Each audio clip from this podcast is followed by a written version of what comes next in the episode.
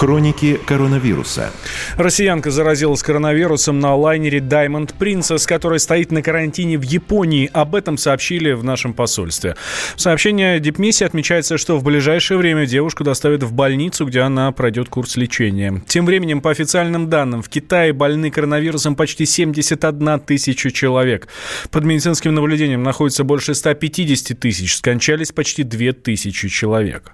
Вводятся дополнительные меры безопасности. Так, жителям китайской провинции Хубэй запретили выходить из домов. Местные СМИ сообщают, что по улицам передвигаются только экстренные службы и полиция.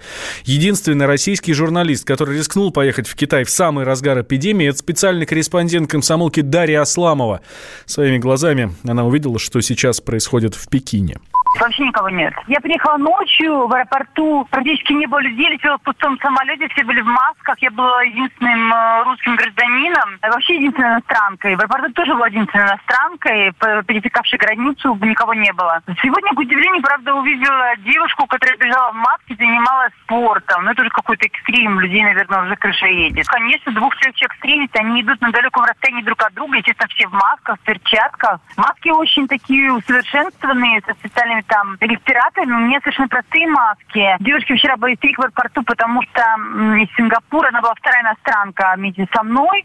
Ее заставили снимать, как бы доставать отпечатки пальцев, она заплакала, сказала, что не будет, она боится. Что не стащили перчатки, и мы все сдавали отпечатки пальцев, и боятся заразиться. Поэтому в гостинице не пускают, никуда ни в одном месте не пускают без того, что не померить температуру. Мне сегодня четыре раза мерили температуру. Повышайте чуть-чуть, это пока в порядке. В аэропорту было 35,5. В гостинице за мной погнались ночью было 35,8. Сегодня 36,6. И последний раз меня мерили температуру 10 минут, и во мне ворвались в номер двое человек в масках, померили температуру, извинились, ну как, молодец, сказали, сори, проверили горло и отпустили. Пока 36,6. Любое место, в которое вы заходите, вы не можете зайти. Вначале вас меряют температуру, потом записывают, берут у вас паспорт, фиксируют ваши данные. В гостинице не кормят, потому что хотите искать место, чтобы пойти поесть. Ну, поскольку весь персонал на карантине, я нашла место, чтобы поесть, какую-то пасту э, ужасную. Я вообще не знаю, что буду есть вечером, вечером буду в гости в одну китайскую семью, но они сообщили, что у них запрещен въезд их машины мой район, я живу в центре. Я уже начала понимать, что все районы города контролируются, вы не можете выехать из одного района в другой. Это вопрос уже даже не города из города в город, а просто из района в район. Они пытаются забрать меня на метро, но не факт, что мы встретимся, потому что вот мы тогда договорились, но как они прорвутся, я не очень понимаю. И как я прорвусь. Поскольку в Москве не было масок, и мне маски достали контрабандные, 60 штук, зато я увидела кучу масок в аэропорту, лопнувших из мешка китайцев, которые везли маски, закупленные в Москве. Зато я не могла купить их в течение двух дней. И мне буквально вот по блату, что называется, все мои друзья, из кто работает в медицине, принесли маски. Москве масок нет. Если захотите купить, вы их не купите. Двое моих друзей сидят на карантине. Они не болеют, но не на карантине, не русские. Я должна передать им посылки, но не могу, потому что они сказали, что если я к ним появлюсь, то срок обнуляется и продлевается еще на две недели. За пару месяцев в случае заражения новым коронавирусом были зафиксированы в 26 странах. Всемирная организация здравоохранения признала новый вирус чрезвычайной ситуацией международного масштаба. В России было зарегистрировано два случая заражения инфекцией. О политике. Росгвардия наказала сотрудников за превышение полномочий на митингах в Москве. Об этом в интервью агентству ТАСС заявил глава Комитета Совет Федерации по обороне и безопасности Виктор Бондарев.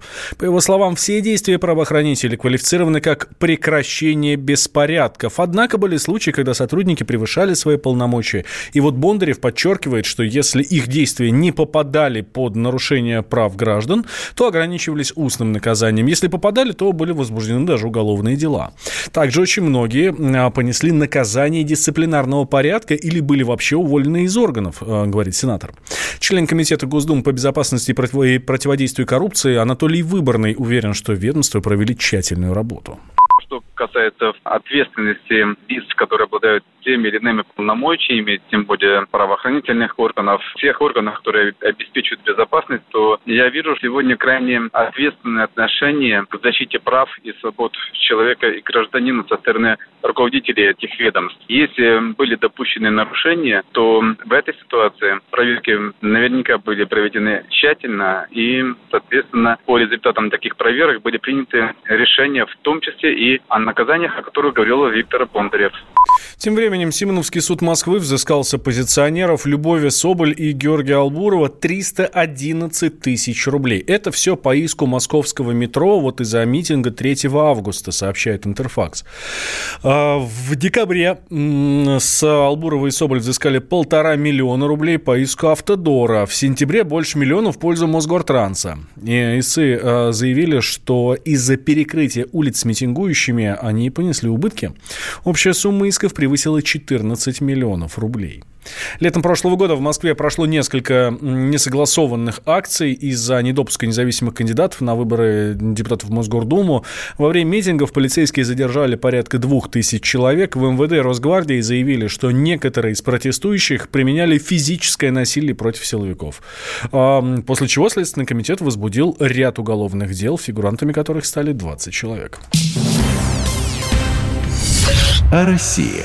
В Кремле прокомментировали слова судьи Конституционного суда о том, что Россия не является правоприемницей Советского Союза. Пресс-секретарь президента Дмитрий Песков подчеркнул, что это личная позиция Константина Ароновского. Вы знаете, это мнение члена Конституционного суда. Существует такая практика публикации такого мнения. В данном случае мы оставляем это без комментариев, исходим из того, что Россия и де юра, и де факто является правоприемницей Советского Союза. Накануне судья Конституционного суда призвал не считать Россию правоприемницей Советского Союза. По мнению Константина Ароновского, Советский Союз был незаконно созданным государством, а его власти несут ответственность за многочисленные преступления. По словам Ароновского, реабилитация жертв советских репрессий не должна рассматриваться как возмещение вреда, причиненного потерпевшему виновникам. Член Совета общества «Двуглавый орел» Андрей Афанасьев считает, что судья прав, ну, с юридической точки зрения.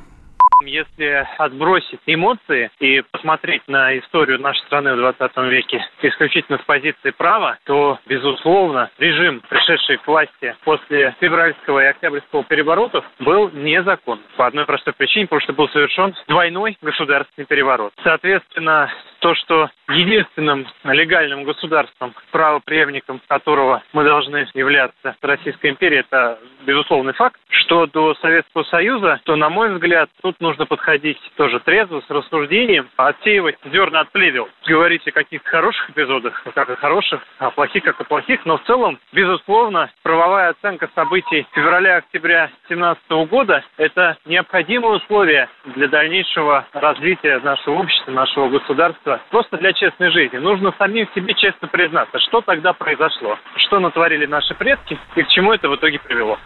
Свое мнение Ароновский высказал из-за декабрьского постановления Конституционного суда о возмещении жилья, которое было отобрано во время советских репрессий. По данным коммерсанта, несколько человек в столице хотели получить жилье, которое отняло у них, эм, которое э, было отнято у их родственников во время Советского Союза. В результате в суд встал на их сторону, и Ароновский согласился с решением, но счел необходимым высказаться о правовой ответственности России по преступлениям советской власти.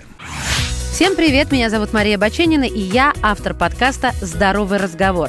Подписывайтесь на мои подкасты на всех популярных платформах, ставьте лайки и присылайте свои темы, интересные вам, на почту подкаст собачка.phkp.ru.